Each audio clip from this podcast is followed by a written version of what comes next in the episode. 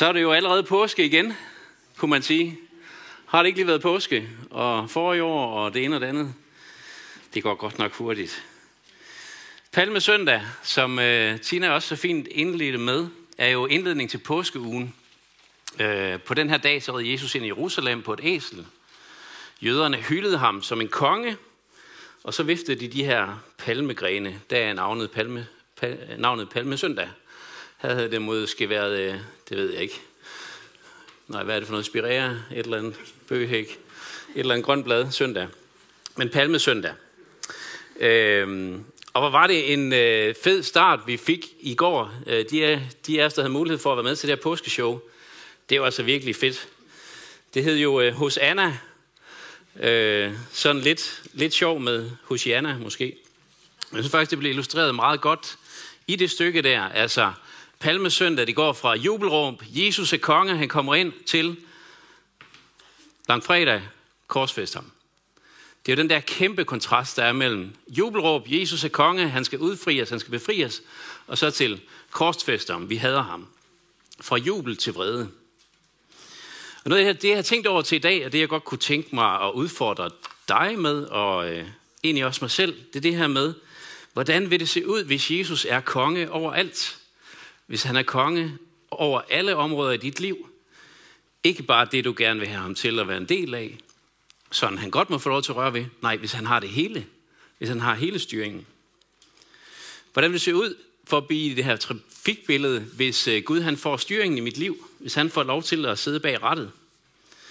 Øh, og man skulle tro, at det her det var aftalt, men øh, jeg har også lige en, øh, en analogi omkring trafik. Øh, jeg kan fortælle lige, jeg har ikke et vidnesbyrd om, at øh, køen den løste sig op. Øh, Emily og jeg skulle til øh, en, et øh, seminar i onsdag, så vi sad i kø i, øh, i halvanden time, tror jeg det endte med. Men så løste den sig op. Men øh, min datter, Sofie, som øh, sidder derhjemme, hun er i gang med at tage kørekort. Og det kan godt give sådan lidt øh, nyt perspektiv på, øh, på kørselen.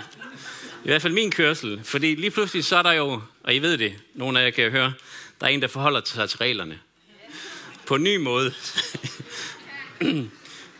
Lige der, hvor vi kommer frem. Det kunne være en kommentar som, øh, far, det her det er vist en 40 km zone. eller, jeg tror ikke, man må stanse der. Eller, eller hvad det nu kan være. Øh, og øh, det er egentlig meget godt og sundt, tror jeg også, lige at få den der brush op på reglerne. Og jeg kan høre generationen før mig, de siger, at der skulle vi køre efter forholdene, så der, der sker noget. Øh, og jeg, jeg tror måske også, det er meget fint lige at få lavet brush up på det. Øh, og så er der også noget, øh, jeg er blevet kritiseret lidt af min familie, når jeg kører bil, fordi øh, kender I de her vejchikaner? Altså, som bilerne fra hver side tror, jeg, altså begge biler tror, de kommer først, altid til sådan en vejchikane. Det er lidt et vilkår.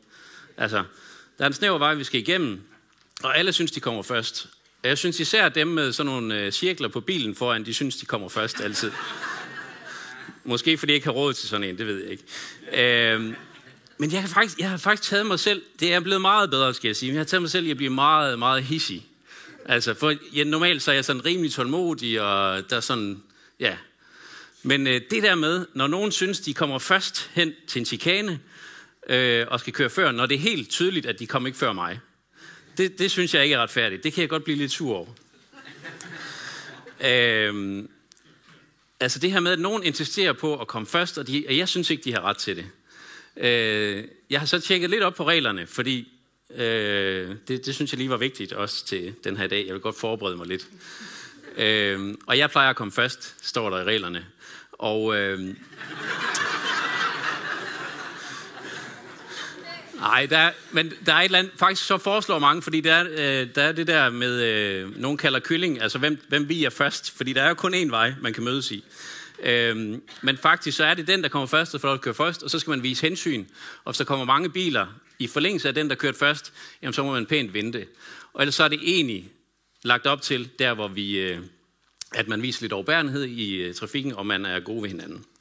Øh, og jeg, øh, jeg har faktisk arbejdet med det her. Det er blevet meget nemmere for mig. Jeg bliver faktisk ikke sådan hissig på samme måde mere. Og jeg synes også, jeg er blevet god til at vente. Øh, jeg synes stadigvæk, jeg kommer først. Men, øh, men det er jo sådan, øh, ja. Og så det eksempel, fordi det, det, det kan måske virke banalt, men jeg, jeg fornemmede faktisk sådan en, en, øh, en vrede og utilfredshed omkring det her. Jeg synes faktisk ikke, altså, og jeg synes måske egentlig heller ikke, når jeg blev konfronteret med det af min familie, at det var i orden.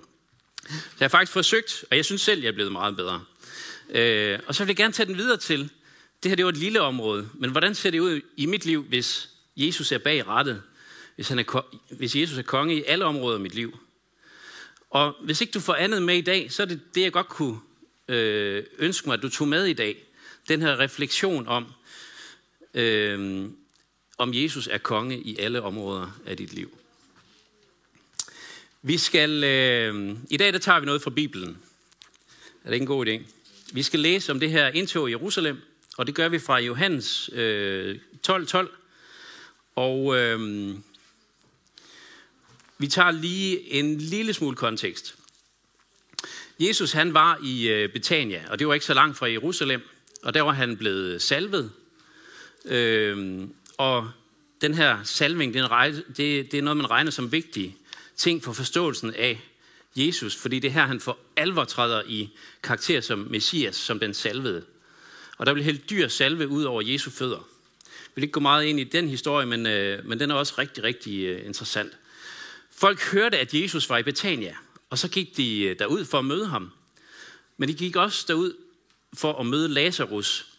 Og det var fordi Lazarus han var blevet øh, opvagt fra de døde. Lazarus var en god ven af Jesus, og øh, han var død, og øh, Jesus kom og, øh, øh, og, og øh, ja, fik ham til at, øh, at opstå igen. Så det var sådan et rimelig stort mirakel. En mand, der har været død, bliver levende igen. Der sker et eller andet her.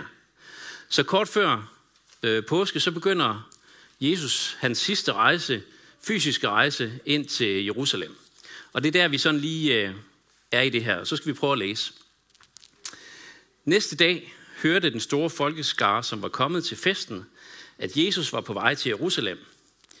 De tog da palmegrene og gik ham i møde, og de råbte, Hosianna, velsignet være han, som kommer i Herrens navn, Israels konge. Jesus fik fat på et ungt æsel og satte sig på det, sådan som der står skrevet. Frygt ikke, siger hans datter. Se, din konge kommer ridende på et æsels føl. Det forstod hans disciple ikke straks, men da Jesus var herliggjort, kom de i tanke om, at dette var skrevet om ham. Og det var det, man havde gjort med ham.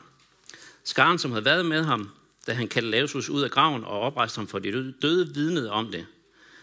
Og det var også derfor, at skaren var gået ham i møde, fordi de havde hørt, at han havde gjort dette tegn. Der sagde farisæerne til hinanden, her kan I se, det nytter ikke noget. Se bare, alverden løber efter ham. Jesus og hans disciple, de var på vej til Jerusalem, og det var ligesom mange hundredtusind andre var.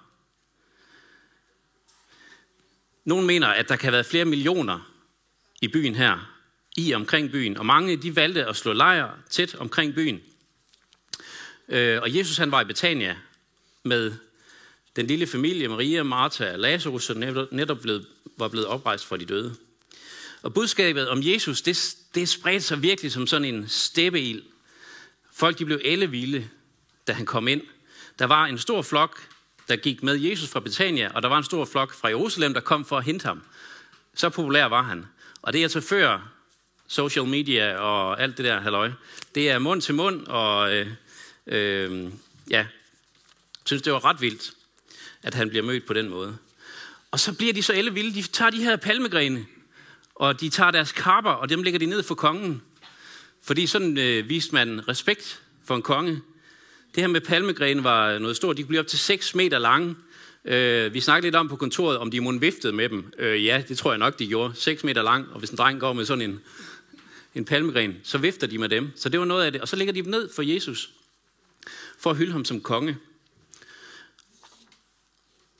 Og så råber de Hosianna. Frels os, eller frels dog, betyder det. Og når det her bliver brugt i Nye Testamentet, som gør her, jamen så er det et hyldestråb. Hosianna, kongen, kongen kommer. Hosianna betyder frels os. Og med palmegrenene så viste de, at han var velkommen som Davids søn. Han kom i Herrens navn. Det her Hosianna, det ændrer sig.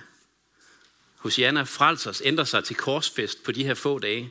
Det er en kæmpe kontrast. En konge, der kom alene som en tjener på et æselføl, det var ikke en konge i fornemme klæder, men ydmygt klædt. Og så det her med frelse, det er sådan et, øh, et gammelt dansk ord. Måske et godt gammelt dansk ord. Det betyder frihals. I bred betydning, så omfatter frelse et hvert overordnet formål for religiøse bestræbelser, og det anvendes øh, oftest, eller kun, når, det er en, øh, når målet er at udfri fra verden eller menneskelivets almindelige betingelser. Og det er egentlig det, Jesus han kommer. Han kommer frelse os fra den her verden og fra, fra det, der er menneskelivets almindelige betingelser til det, han har tænkt for os. Og så siger de, velsignet være han, som kommer i Herrens navn. Det vil sige, de bekræfter, at han bærer Guds navn. De bekræfter, at han er udsendt af Gud. Det er det, der ligger i det her. Velsignet være han, der kommer i Herrens navn. Hold da op, en konge, der kommer ind, som bærer Guds signatur, som, øh, ja, som vi anerkender som konge. Så rider han på det her unge æsel. Det er jo lidt mærkeligt. Altså, vi tænker, at et æsel, det er, sådan, det er et dumt dyr, ikke? Det er sådan en, øh, man trækker, og, eller man kan få et æselkort, måske, hvis man, der er nogen, der kender det gamle spil. Ja. Det er ikke alle, der kender det der æsel. Øh, men øh, ja, det er ikke sådan, for os er det ikke, øh, er det ikke et symbol på status eller noget stort, men, men der var det faktisk, øh, i, i den her kontekst er det faktisk øh, et nobelt dyr. Øh, og et symbol på fred. Så den her konge, han kommer ind i Jerusalem, ridende på et æsel. Han er ikke klædt i øh, prompt og pragt i fornemme klæder, men han kommer i en ydmyg klædning, og han kommer på et, øh, på en, et æsel, som symboliserer fred. Hvis han var kommet med rustninger på en hest, så var det magt og militærmagt og de der ting. Øh, og det var egentlig det, der blev efterspurgt, når man lige græsser lidt i det. Der står lidt sådan efterfølgende, det er bare sådan lige, øh, at disciplene forstod ikke, at det her, der skete straks, de kom i tanke om det efterfølgende. Så det er også sådan, Jesus han har ikke forberedt disciplene på, nu sker der det og det og det, nu gør vi det og det. Han lader det ske, og det bliver sådan en, en naturlig udvikling. Øhm, så jeg tænker, at, at disciplene også har været en smule presset og forvirret af alt det, der sker her. Det her er en meget øh, interessant historie. Øh, nej, vi skal have det sidste med. Øh, til sidst så står der, det nytter ikke noget. Det er farisæerne, de skriftkloge. De siger, øh, det nytter ikke noget. Alle, verden går fra forstanden. Alle vil Jesus. Øh, vi, kan ikke, øh, vi kan ikke komme af med ham. Og det er altså lidt ironisk, at det siger de her øh, palme søndag. Og så om fire dage, så råber hele skaren korsfest ham, og så får de det, de vil have, farisæerne. Men her virker de egentlig til at have opgivet håbet, ellers så, øh, så har de forsøgt mange gange, hvordan de lige kan snøre Jesus, eller fange ham i et eller andet, øh, så de kan få, øh, få ham straffet. Den her historie, den findes i alle fire øh, evangelier, og det er sådan en, øh, en meget markant begivenhed. Øh, jeg vil sige, at Palmesøndag markerer den vigtigste uge overhovedet i verdenshistorien. Og for at forstå sammenhængen, så skal vi lige prøve at kigge på den første påske. Øh, påsken var indstiftet for at huske udfrielsen af Ægypten fra slaveri i Ægypten. Og det står i 2. Mosebog kapitel 12, hvis du vil lige at læse det. I den her påske, der skulle israelitterne udvælge et lydfrit lam, og det skulle de den 10. dag i den første måned. Og så om aftenen, fire dage senere, jamen, så skulle de slagte det her lam, og de skulle øh, lave, altså dele øh, måltidet nadver sammen. Dødsenglen ville så, hvis de smurte blod på dørstolperne, så skulle dødsiglen gå forbi øh, dørstolperne. Og timingen her er en lille smule bemærkelsesværdig i forhold til den første påske, og det læser vi særligt i de andre evangelier, Matthæus, Markus og Lukas. Der red Jesus ind lige præcis på den 10. dag i måneden, fem dage før påsken. Så på den helt samme dag, som israelitterne oprindeligt og hvert år siden da havde udvalgt deres påskelam, så red Jesus, man kan sige, det sande Guds lam ind i Jerusalem. Og det var så, og på den måde var han symbolsk valgt af folket udvalgt af folket, ligesom øh, israelitterne havde udvalgt et påskelam. Og ligesom et påskelam ville blive bragt ind i folks hjem for at være der fire dage, så kom Jesus ind i sin fars hus. Han var i templet, og han underviste i de næste fire dage, inden han stod. Så det er utrolig meget sammenhæng og symbolik til den første påske, øh, og det vi ser her. Øh, og det giver bare sådan en, øh, ja, jeg synes det giver sådan en wow-fornemmelse af, hvordan det hele hænger sammen. For ikke nok med det, så er det her forudsagt. Hvis vi lige tager den næste, øh, næste yes, i, øh, ved en profet, der hed Zacharias, hvor der i vers øh, 9, 9.9 står her, bryde jubel, Sions datter, råb af fryd, Jerusalems datter, se din konge kommer til dig, retfærdig og sejrig, sagt modig, ridende på et æsel, på en æselhoppes fød, føl.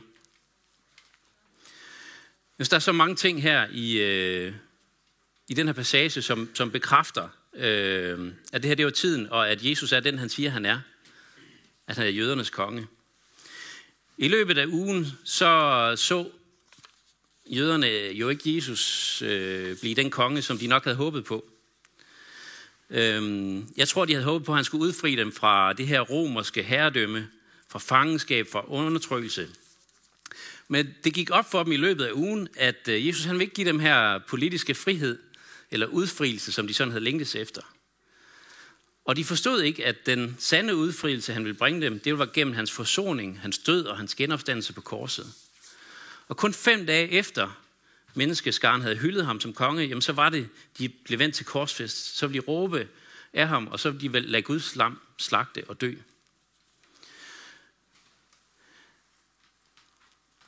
Det her med karperne var også øh, lidt spændende, at karperne blev lagt ned øh, for at markere, at Jesus var konge, og det var også noget, vi kan læse i, i kongebogen.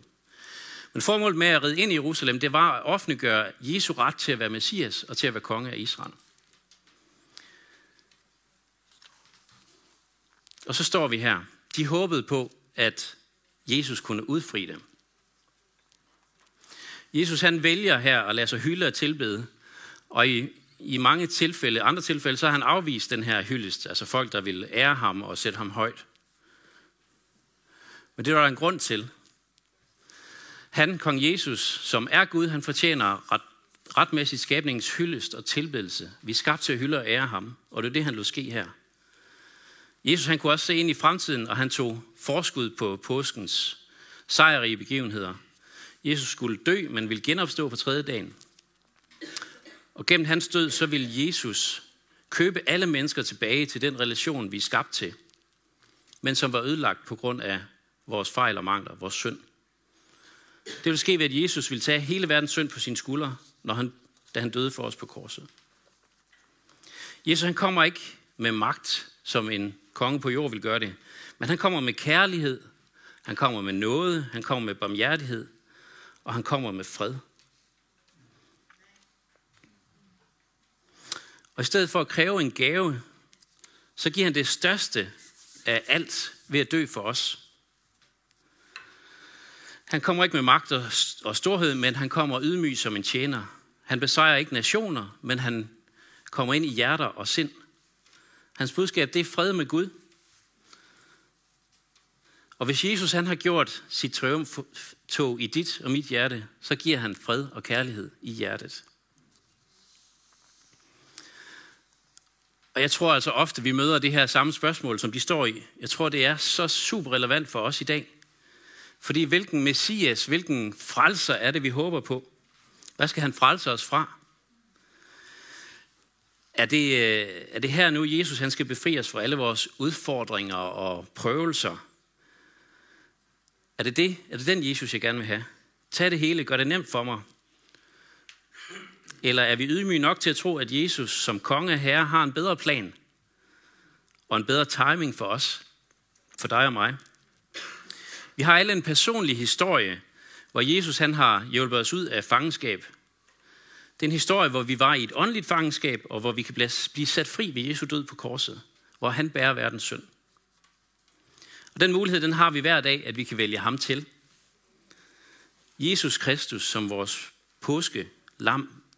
Vælge ham som Guds lam og invitere ham ind i vores hjem, invitere ham ind i vores hjerter. Når vi lægger alt ned, Ligesom jøderne lagde deres kapper ned og råbte, Hosianna, frels os. Når vi vælger at acceptere frelsen som den, han virkelig er, og så kan vi ligesom jøderne, i den allerførste påske, hvor de blev frelst for døden, kan vi blive frelst for døden.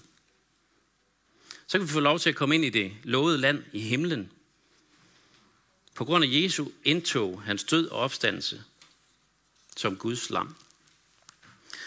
Og så er vi lidt tilbage ved den her Hvordan er det, det vil se ud, hvis Jesus han var konge over alt? Hvis han var konge over alle områder i mit liv? Hvordan ville det se ud i mit liv, hvis øh, Jesus han var bag ved rettet, også når jeg kommer til en vejsikane? Og her er det. Hvis ikke du får andet med i dag, så vil jeg gerne have, at du sætter ind med, med hjem. Er Jesus konge i mit liv, i alle områder af mit liv? Jeg tror også, det her med konge kan give nogle øh, associationer, som er lidt forskellige for os. Fordi, hvad er en konge? Er det noget, der skaber distance? Øh, en konge, er det noget med autoritet? Er kongen god? Er han dårlig? Er han rig? Beskytter han? Tager han ansvar?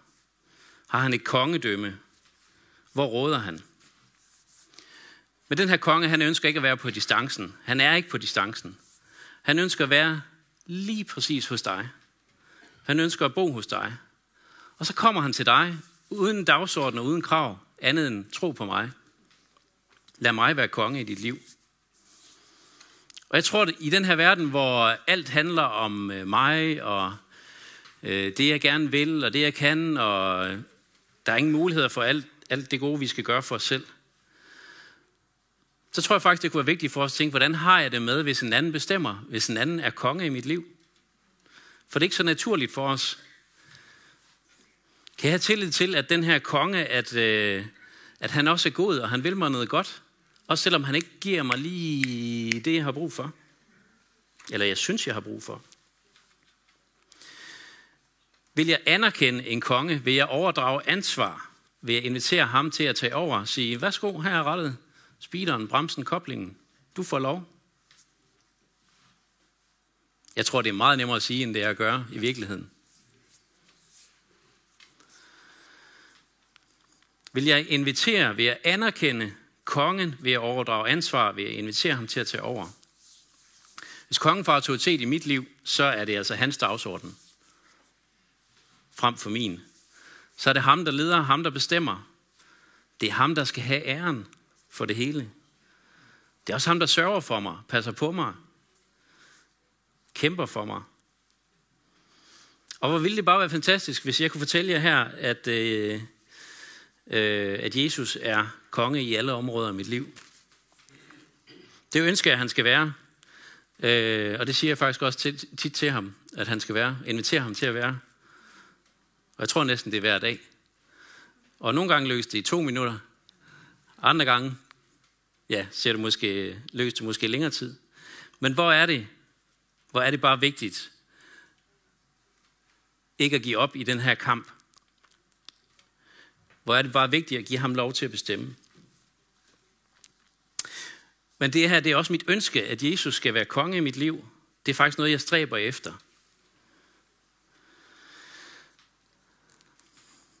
Men det er så svært. Hold op, hvor er det svært at se Jesus blive konge i alle områder af mit liv. Og jeg tænker, jeg er sikkert den eneste, der har det sådan her.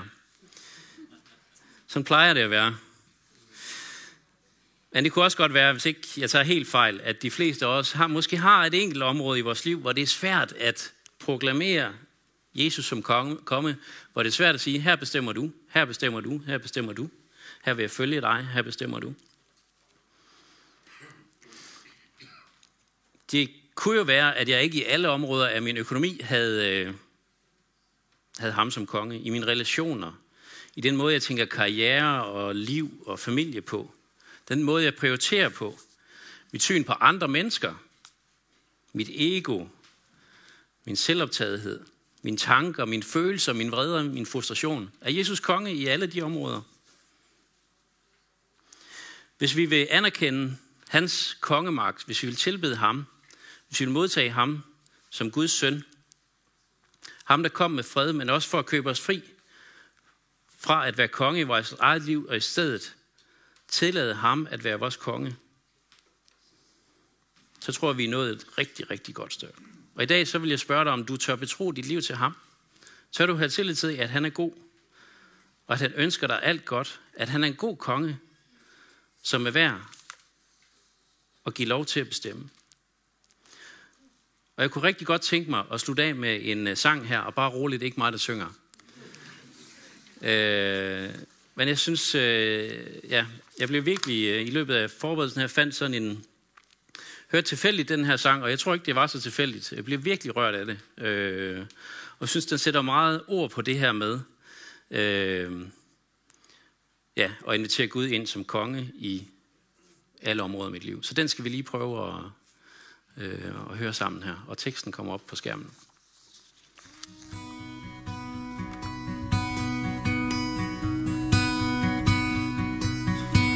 Here I am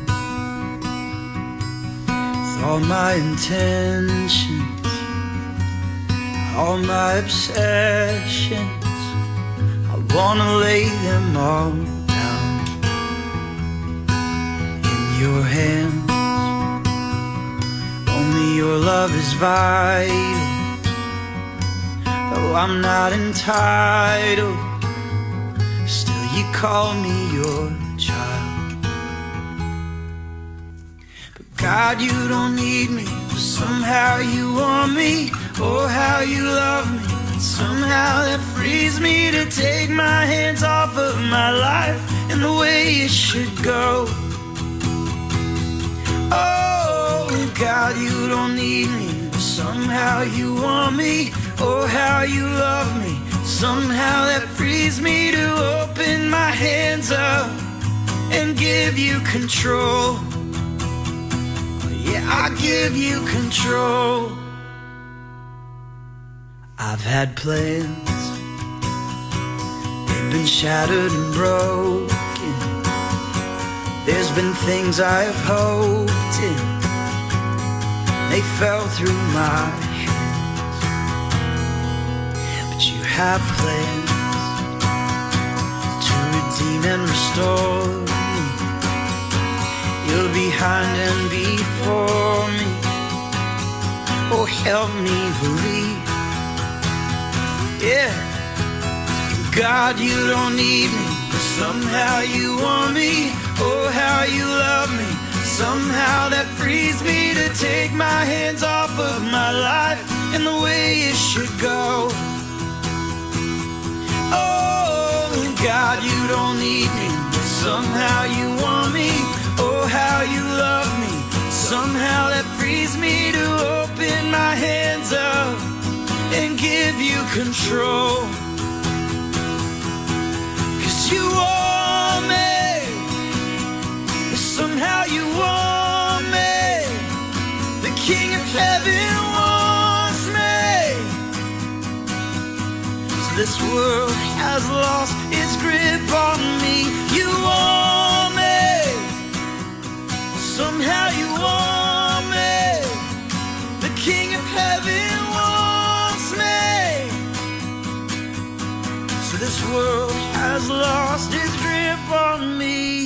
God, you don't need me, but somehow you want me. Oh, how you love me. Somehow that frees me to take my hands off of my life and the way it should go. Oh, God, you don't need me, but somehow you want me. Oh, how you love me. Somehow that frees me to open my hands up and give you control. I give you control.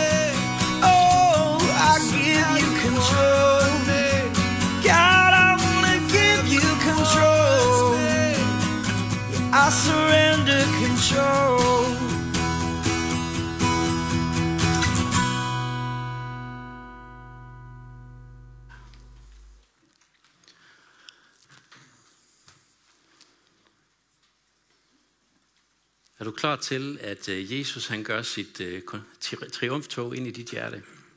Er du klar til at give ham kontrollen? Styringen i dit liv? Alle områder af dit liv? Jeg tror, mange af os har inviteret ham indenfor for, for lang tid siden. Men jeg, tror også, der måske er nogle ting, vi, vi yderligere skal invitere ham ind i. Har du haft øh, planer, som ikke er overgivet til ham? Oplevet brudhed og smerte? Er der noget, du er optaget af, som er usundt, som du skal invitere ham ind i? Så er der en mulighed for i dag, at Jesus gør sit triumftog ind i dit hjerte på det område. Og mulighed for at sige ja til ham for første gang. Også en mulighed for at invitere ham ind i, i det område, hvor, øh, hvor han ikke har fået adgang endnu der være mulighed for at blive øh, bedt for herover på min venstre side. Øh, og vi skal øh, øh, synge lidt sammen også. Og øh, så kunne jeg godt tænke mig, at vi lige rejste os op, og at vi lige øh, kunne bede sammen her.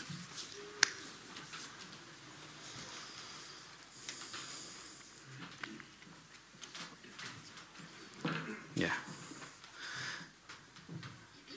Herre Gud, ønsker at sige til dig, at du er konge og herre. Ønsker at invitere dig ind som den, der har styringen, som den, der får kontrol, som den, vi bygger det hele på. Tak her, at du er en god Gud og konge, at du øh, skaber fred, at du kommer med øh, kærlighed og nåde og barmhjertighed for os, far. Hjælp os til at tro dig, når du siger, at du er en god Gud. Hjælp os til at se, at øh, du har så meget bedre ting for os, end vi selv kunne øh, regne os frem til. Hjælp os til at overgive det hele til dig. For du ved, hvor svært det er. Hjælp os til at give dig det hele. Ikke bare næsten det hele, eller noget af det hele, men 100 procent. I Jesu navn beder vi. Amen.